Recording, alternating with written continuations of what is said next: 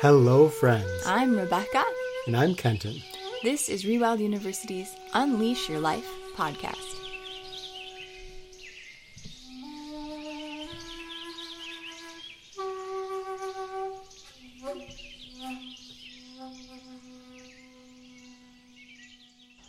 Hi, everybody. Hello. Well, last season we started a tradition, I guess, if we can call it that, of taking out some books from our bookshelf and sharing them with you.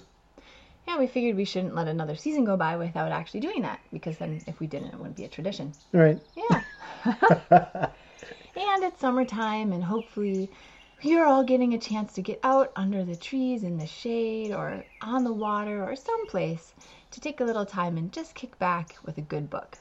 Oh, so we're going to share a few good books, or at least ones that we consider to be good books, with you. Yeah, we did five last time. That's my lucky number, five.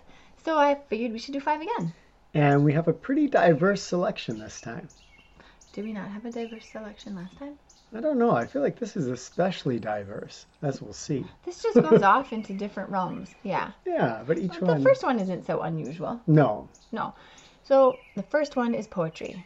And you maybe love poetry, maybe you don't love poetry. But this is a special poet, in my opinion. I have to interject and say I'm just not usually into poetry, but this person's poetry, it ah, it rocks my world. So she is a winner of the Pulitzer Prize. And her name is Mary Oliver. She's no longer with us. She recently passed away. But she is a fabulous, incredible poet who sees the world through such a different lens. And the thing I love about her poetry is that it is often about nature. So one of the reasons that I'm often not drawn to poetry is that I feel like it can just sometimes be needlessly flowery. But I am a fan of some of that Zen poetry, the what do you call it, haiku and such. It's very simple, and when you have a good Zen haiku poet, they sweep you into the experience they're having, even in those few words. And she doesn't follow by using few words, but to me, she does that same thing. I am often right there experiencing the thing with her because her her words just make it so evocative. Yeah. I'm going to recommend her book called Why I Wake Early. Now, she has lots and lots of books, but I really, really like this one just for the amount of nature and the way that she describes and encounters nature in this book. And it's small, it's easy to carry around with you. I like to read one pretty much every day. Yeah. Yeah, maybe I could I read one? Read one to Okay. us. This one is called Why I Wake Early. Hello, sun in my face.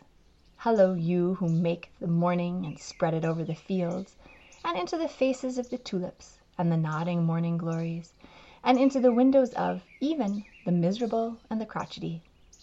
Best preacher that ever was, dear star, that just happens to be where you are in the universe to keep us from ever darkness, to ease us with warm touching to hold us in the great hands of light.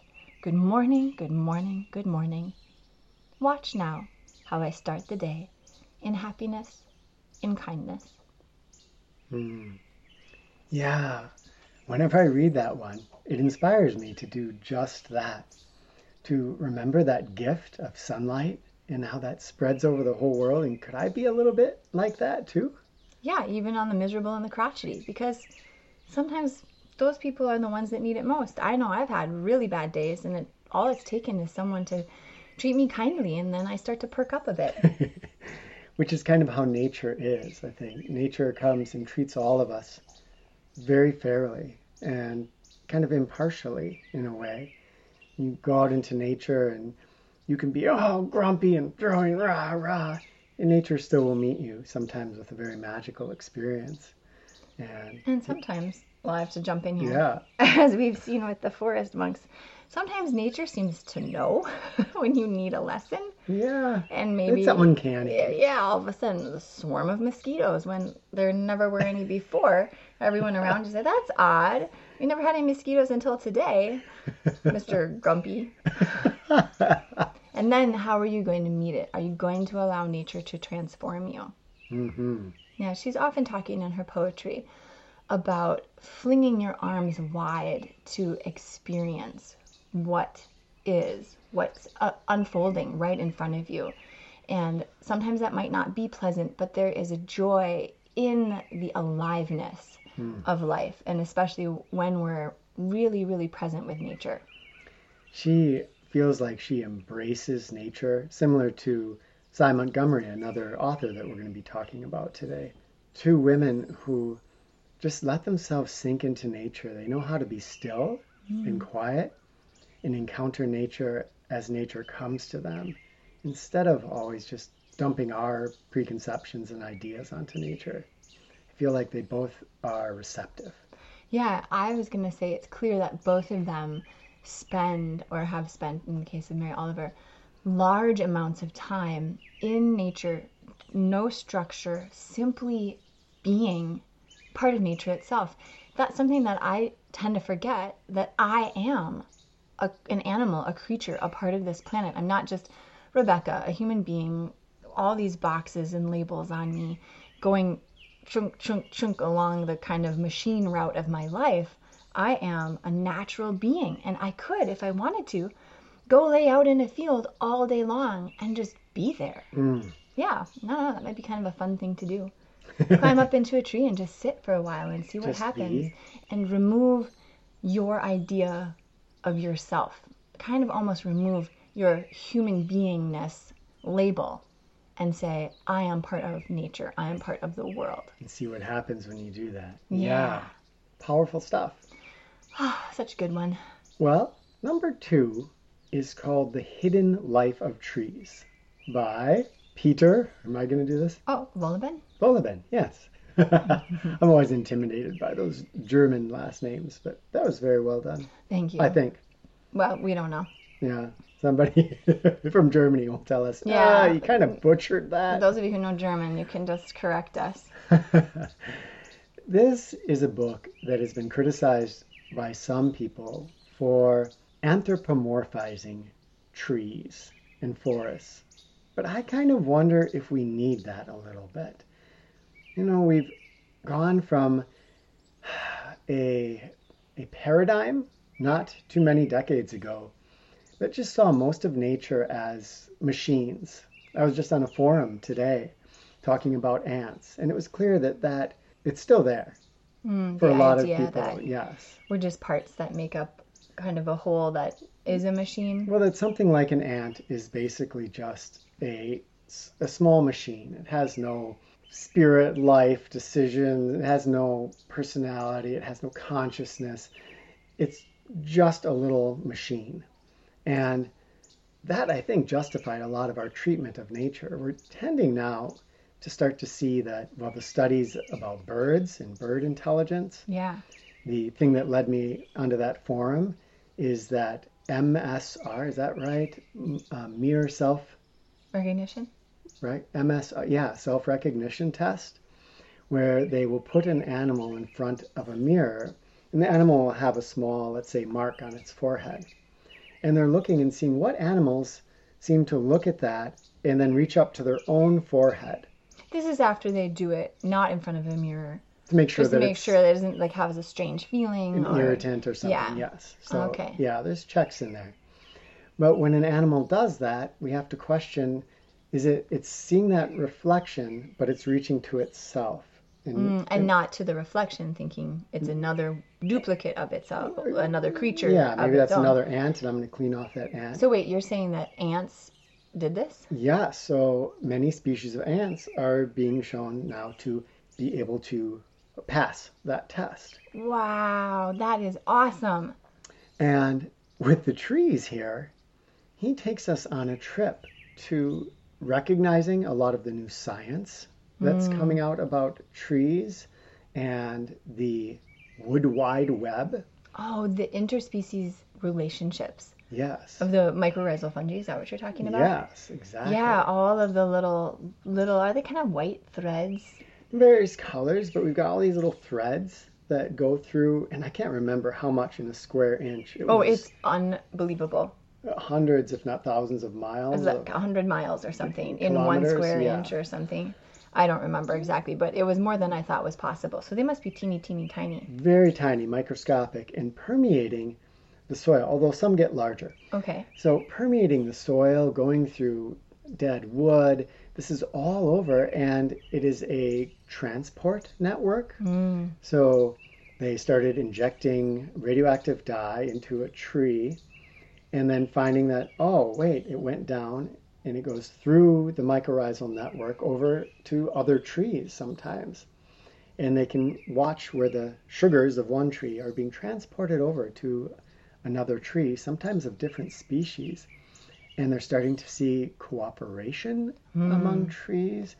Yeah. Yeah, isn't there that story about how a whole forest was keeping that one beech stump alive, essentially? that stump alive, yeah. Yeah. And then that begs the question okay, if ants can recognize that they have something on them in a mirror, what do trees know? How are you going to do an MSR for a tree? That's, well, we've got different intelligences. I mean, that is what we're being shown. I think we have the octopuses and Yeah. the deep intelligence that they seem to possess, but a very alien intelligence to us. Well, yes, especially because their brains aren't all in their brain area. Right. A lot of uh, the cells are in their arms. And it's sort of the same with, you mentioned birds, how they process differently. And even trees don't necessarily have a central nervous system, but they have functioning parts of them that are very similar to our central nervous system. Right. They thought in birds they can't have a sense of self awareness because we had determined that in humans, that sense of self awareness seems to come from the neocortex. Birds do not have a neocortex in their mm. brain. You can have a, a problem of, let's say, self awareness solved in very different ways by different creatures, by different branches of ah. evolution. And then we see, wow, if we just judge things by our human standards, well, we tend to be pretty good at that, I guess, don't we? Yeah. Including Or- judging other We're humans. bad by- at that, maybe. yeah, bad at that. I'm not sure it's a good thing, except for I am grateful for all the people out there who are looking at things and trying to say, how can I get out of my human perspective? And that's difficult to do. We can only observe from our human perspective with the senses we're given or the senses we can create. Yet, I think it's neat that people are asking, wait a second, how do I know that they're not experiencing something similar, just completely differently? Gives me goosebumps. Oh, it does. Yeah. And Peter does such a good job in this book of waking us up to that possibility that the trees, maybe the whole forest, is an organism that we could start to understand more deeply, maybe even someday in the distant future communicate with. Of course, we know that there's people that practice plant communication and feel that they're communicating with plants on a, I'm just going to say, kind of a psychic or heart level. Oh, yeah, entrainment. Yeah. Yeah. But as we look and we see, wait a second, there's there's a, an electrical quote nervous system in trees. It moves much more slowly than ours. Mm-hmm. But are there maybe even languages of scent? He talks about Yeah. in trees where they're using that as a, a language to communicate with each other. And for instance, warn of danger, famously with the acacia trees. Oh my goodness. It's so fascinating to me. These other beings on our planet that we're just really starting to scratch the surface of understanding. And then it does get you excited. Could you go out and befriend a tree? I feel like our girls have done that with the maple tree in our yard. We have a beautiful sugar ah, maple. yeah. Her name is Sugar. Hmm. And they're out there right now climbing all over in Sugar's branches, and she has swings on her, and they have a little tree house there, and they sit in her shade, and she is actually a, a being for them, Yeah. not just the tree, but Sugar. Very their good friend, Sugar. And when they get upset, sometimes they, I'm running out to Sugar, Mom. I just need to be by myself. I need to be with Sugar. So I think that we could do a little tangent real quick here Okay. and say that I'm going to go futurist and predict that 100, 200, 300, 1,000 years from now, that our science is going to move more and more into a science of consciousness, mm. understanding our consciousness, understanding a universal consciousness, and that when we really start to understand this, I have to wonder if we've talked about this before. Aliens, we imagine them coming in these metal, chunky spacecraft. They're probably going to be visiting us or are visiting us if they were through consciousness. And I imagine when we finally get able to travel intergalactically, it's not going to be with spaceships as we, we've envisioned, but rather it's going to be through consciousness. That's just me going crazy futurist. And Thus saying, says Oracle "Woohoo." Kenton. Yeah. back on. Back on online. Sure. Well, speaking of traveling places, not necessarily out into the galaxy, but on our own planet, I wanted to bring up Sy Montgomery. She is an amazing naturalist, and she not only writes fabulous grown up adult books about her adventures studying different animals in different parts of the world, but she also has a collection, a series for kids of talking with and visiting these different scientists. Hmm. And I'm going to recommend the Tarantula Scientist. That's the one that really helped Liliana out with her fear of spiders. This has been big for us in this past year because suddenly Liliana developed this fear of spiders. And then along came this book, The Tarantula scientist Along came the spider and sat down beside her. and at first, if you open up that book, I mean, there's some very close up photos by You- photographer Nick Bishop. yep, you will get up close and personal Whoa. with tarantulas. And I thought, this is just going to scare her more. But Sy has such a great way of making creatures feel like fellow beings Yeah. that by the end of that book, Liliana, probably by the middle of that book, mm-hmm. Liliana was getting really excited about spiders in general, wanting to meet a tarantula. And I think we spoke about this maybe in Yeah. another podcast or video. And we decided not to get her a pet tarantula. She got a little figurine of a tarantula, which she mm-hmm. keeps in an aquarium and has a habitat for it. Yeah.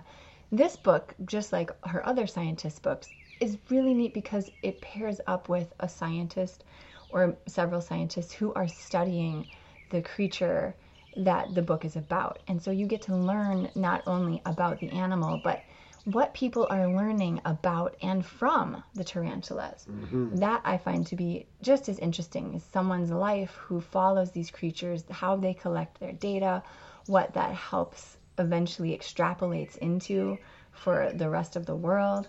Yeah. It's very inspiring. And so if you have kids, her scientist books are awesome. And I'm going to just throw out there, her books are awesome too. Pretty the much Soul of an Octopus. Every single, I'm not going to say pretty much, every single one that we've read. Soul of an Octopus, And that's an amazing one. where Yeah. we learned so much about the life That is just of so octopuses. incredible. yeah, she has tons and tons of them, tigers and pink dolphins in the Amazon, and I mean, she's just great. And she goes out there, and I don't even want to say fearlessly. She simply has no fear of being hurt. She's fearful with the tarantulas. She was afraid she would drop one and hurt it. It's Yeah. just she is so open, and it, it's just really inspiring. yeah, that's where she turns things around, I think, because it's not, oh my gosh, like so many of these people that go out into nature and are Oh, up against the yeah. dangerous. Yeah. and they're talking about how dangerous these animals are and how much danger they're in. this is going to be so scary and difficult. I think that's just the Hollywood dramatization. Yeah, She's the complete opposite. she would slide right into much more dangerous situations. I mean, you think about the tigers and the oh, Sundarbans and just slides in man-eating without, tigers. yeah, Who attack you from behind. about Oh, yeah, swimming in the Amazon. herself. I'm just going to go out there and swim with the pink dolphins in the Amazon. Yeah. Yeah. yeah. Everybody else is worried about all kinds of things in that water, Yes. including I gotta say, I would, ah, I respect her so much because I would be extremely hesitant on the bank of the Amazon before going in there. Oh, yeah. So, fabulous, fabulous person. Just so sweet. And incidentally, she is a person who she is super busy, but every time we have ever written to her, she has always written us back. Yeah. Yeah, so she is very personable. That's so rare for a best-selling is author. I so feel rare. But she doesn't just write you back. She's interested. She's so excited. She's just so encouraging. like. Well, all right. Now we said these were going to be diverse, and they've all been just basically nature things, which fits right wait in a with second. our. This next one's also naturey. Well, it is, but now we're going to start to to deviate a little bit because this one is a book that profoundly affected me in my youth, probably when I was 14 or 15. I first saw this book, and it's called Magical Herbalism by Scott Cunningham. The reason this affected me so much is that, well, I guess I should describe it first.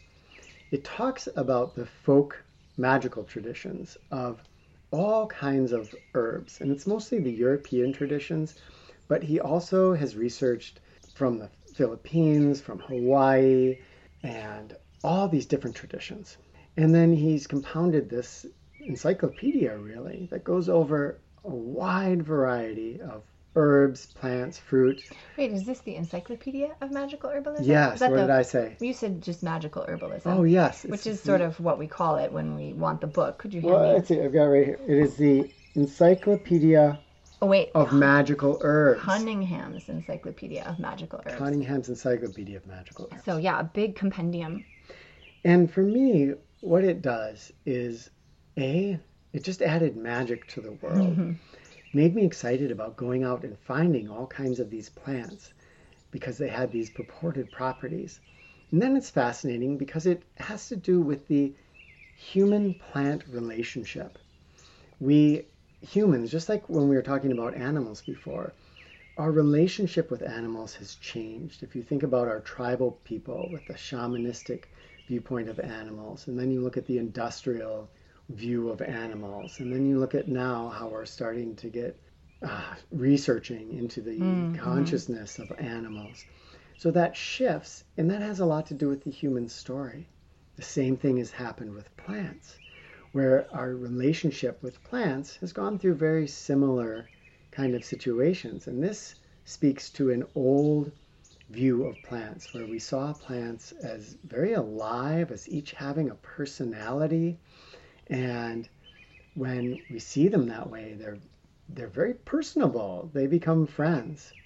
In the industrial viewpoint, we kind of started to see just some certain plants as good, the ones that brought us money, you know, corn and soy, and a lot of the rest were just Weeds. weeds, right, to be gotten rid of and Really sprayed. yummy weeds, actually. Right. And now with modern interest in foraging and bushcraft, people are coming to see wait, a lot of those plants that were disparaged in the past are incredible plants that have medicinal properties, that have food properties.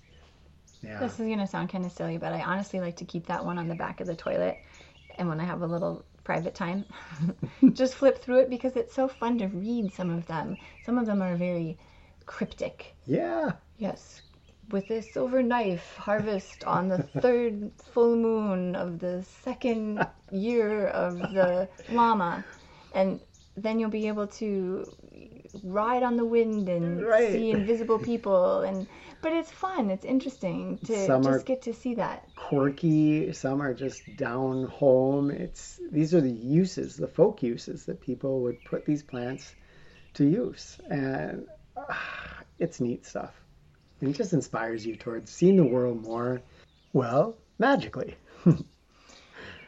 Speaking of seeing the world in different ways, we've got to talk about our last book because we rarely recommend fiction. Uh-uh. Although we do read fiction once in a while, we tend to read more nonfiction. But this one is just such a great commentary on human beings.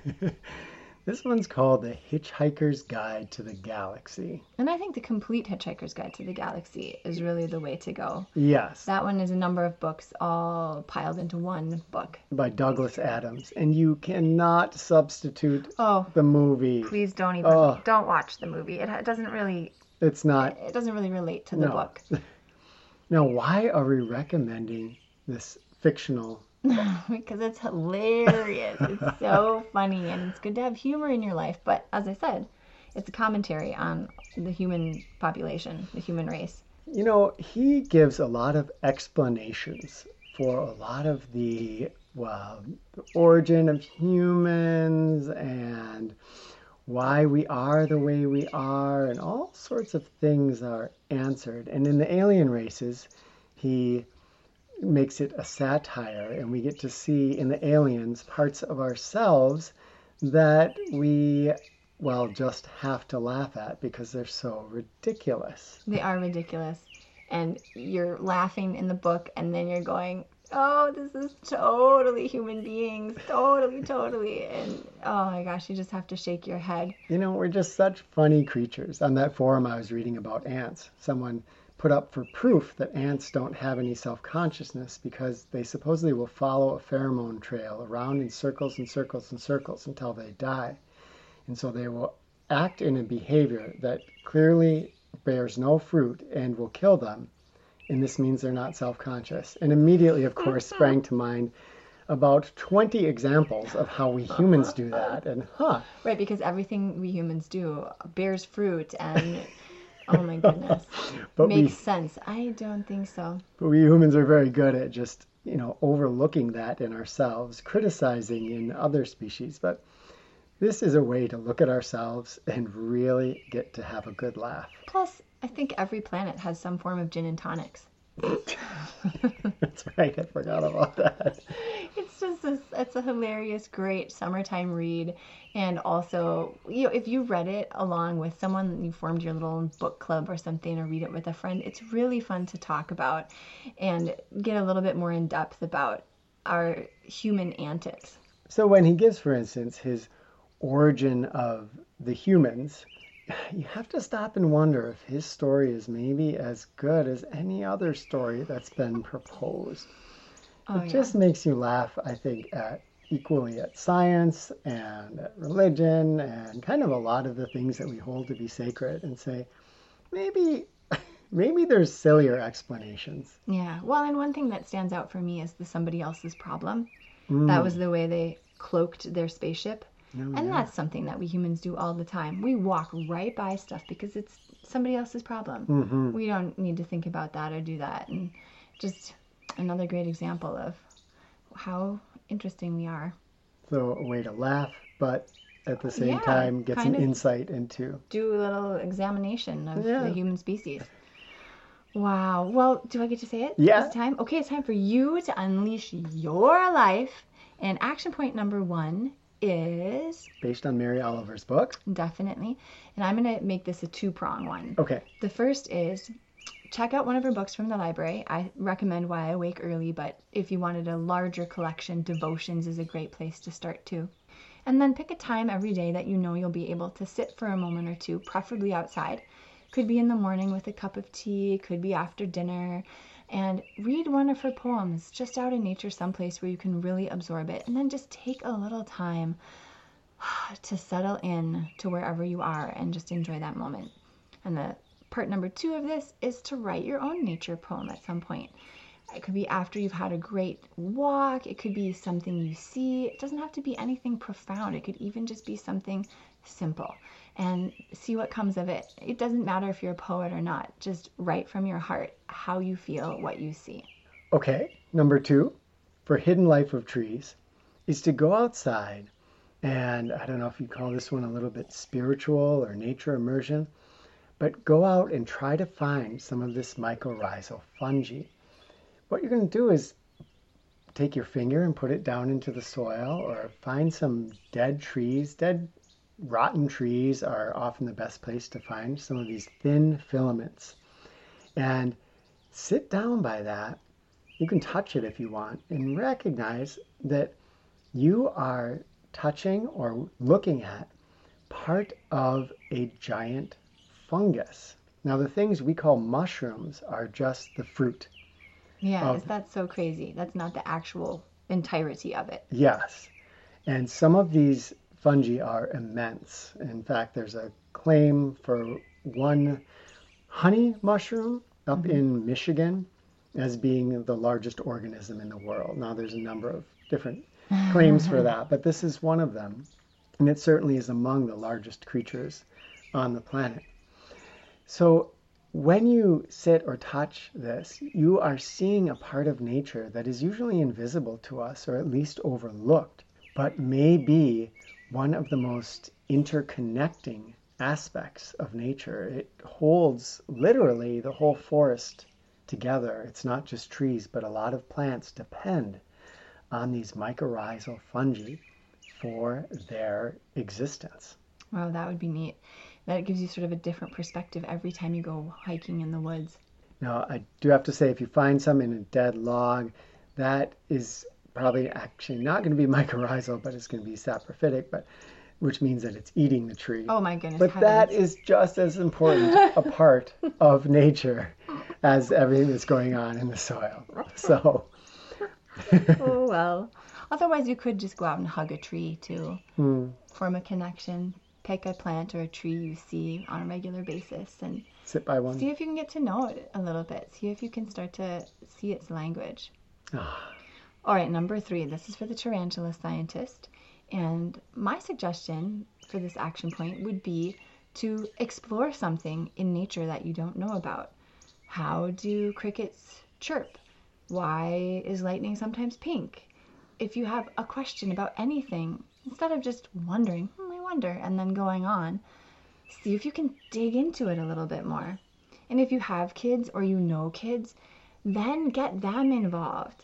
See if they have anything they want to learn about. See if they want to go down to the creek and find some tadpoles and watch them grow, or they want to catch a butterfly and ID it and really Hmm. start getting into learning more.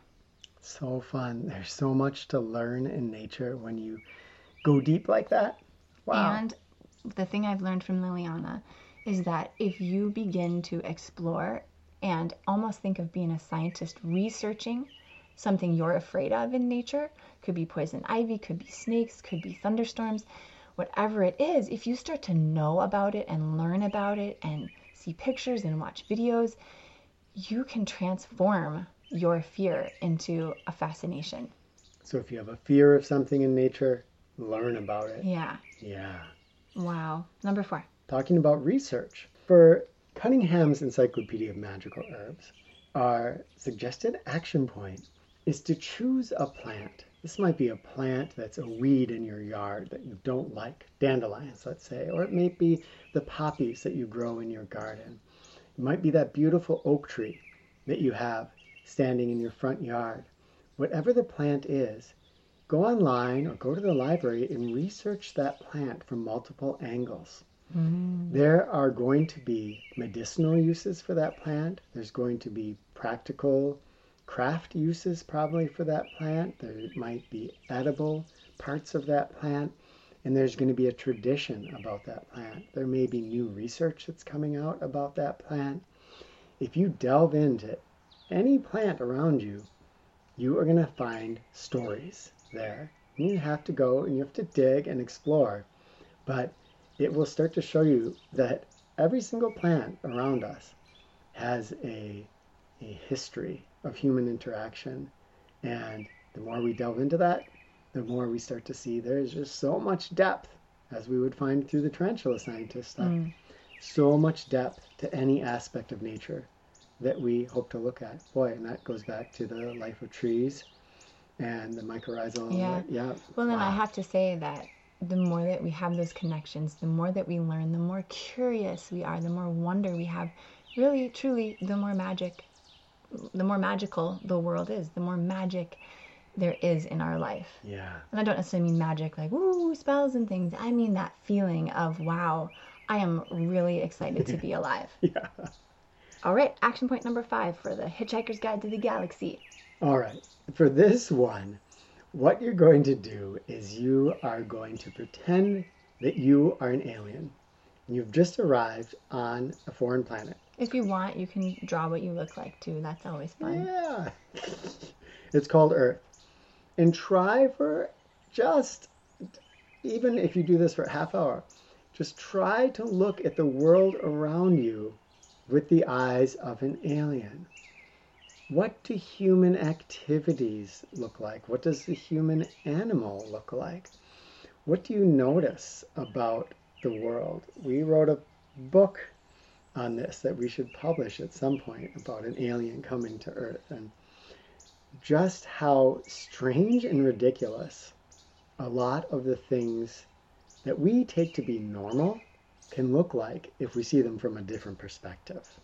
Yeah, it's fun to sleuth out those things that maybe don't make sense. And if you happen to notice in your life, hmm, that is a little odd. I wonder why I do that. Am I doing that just because everybody says that's what you do, but I don't actually really need to do that? It might be fun to also turn the, the lens onto your human self and see if there's anything that you think you're doing that's kind of ridiculous and maybe you want to change.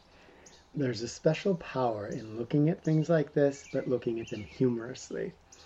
And it can help us, I think, to take life a lot less seriously. Mm. And to realize that all of our human endeavors might just be jokes. We might think, oh, this is really serious, this exploration of genetics and what it's going to teach us. And but there might be a funny explanation that might make just as much sense and could mm-hmm. be just as true. And that helps us just to take everything a little bit more lightly, to laugh at ourselves, laugh at others with them, Right. Mm-hmm. and have a little bit more humor and good time in life. Well, tell us what some of your favorite books are. Books that have impacted you, or books that just give you a nice feeling of peacefulness or excitement. Oh, tell us what what's important to you, what you've been learning, and what you treasure. You know, speaking of all books and sugar, I kind of want to go out under sugar and read a book. Oh, are you going to pick Calvin and Hobbes? Calvin and Hobbes. Another one of our favorites. Yeah, oh my goodness. Okay, well, thank you so much for joining us. We're so grateful to have you as part of our community. And we hope that you are enjoying whatever you're doing right now and that books are included somewhere in that. Love to you all. Mwah.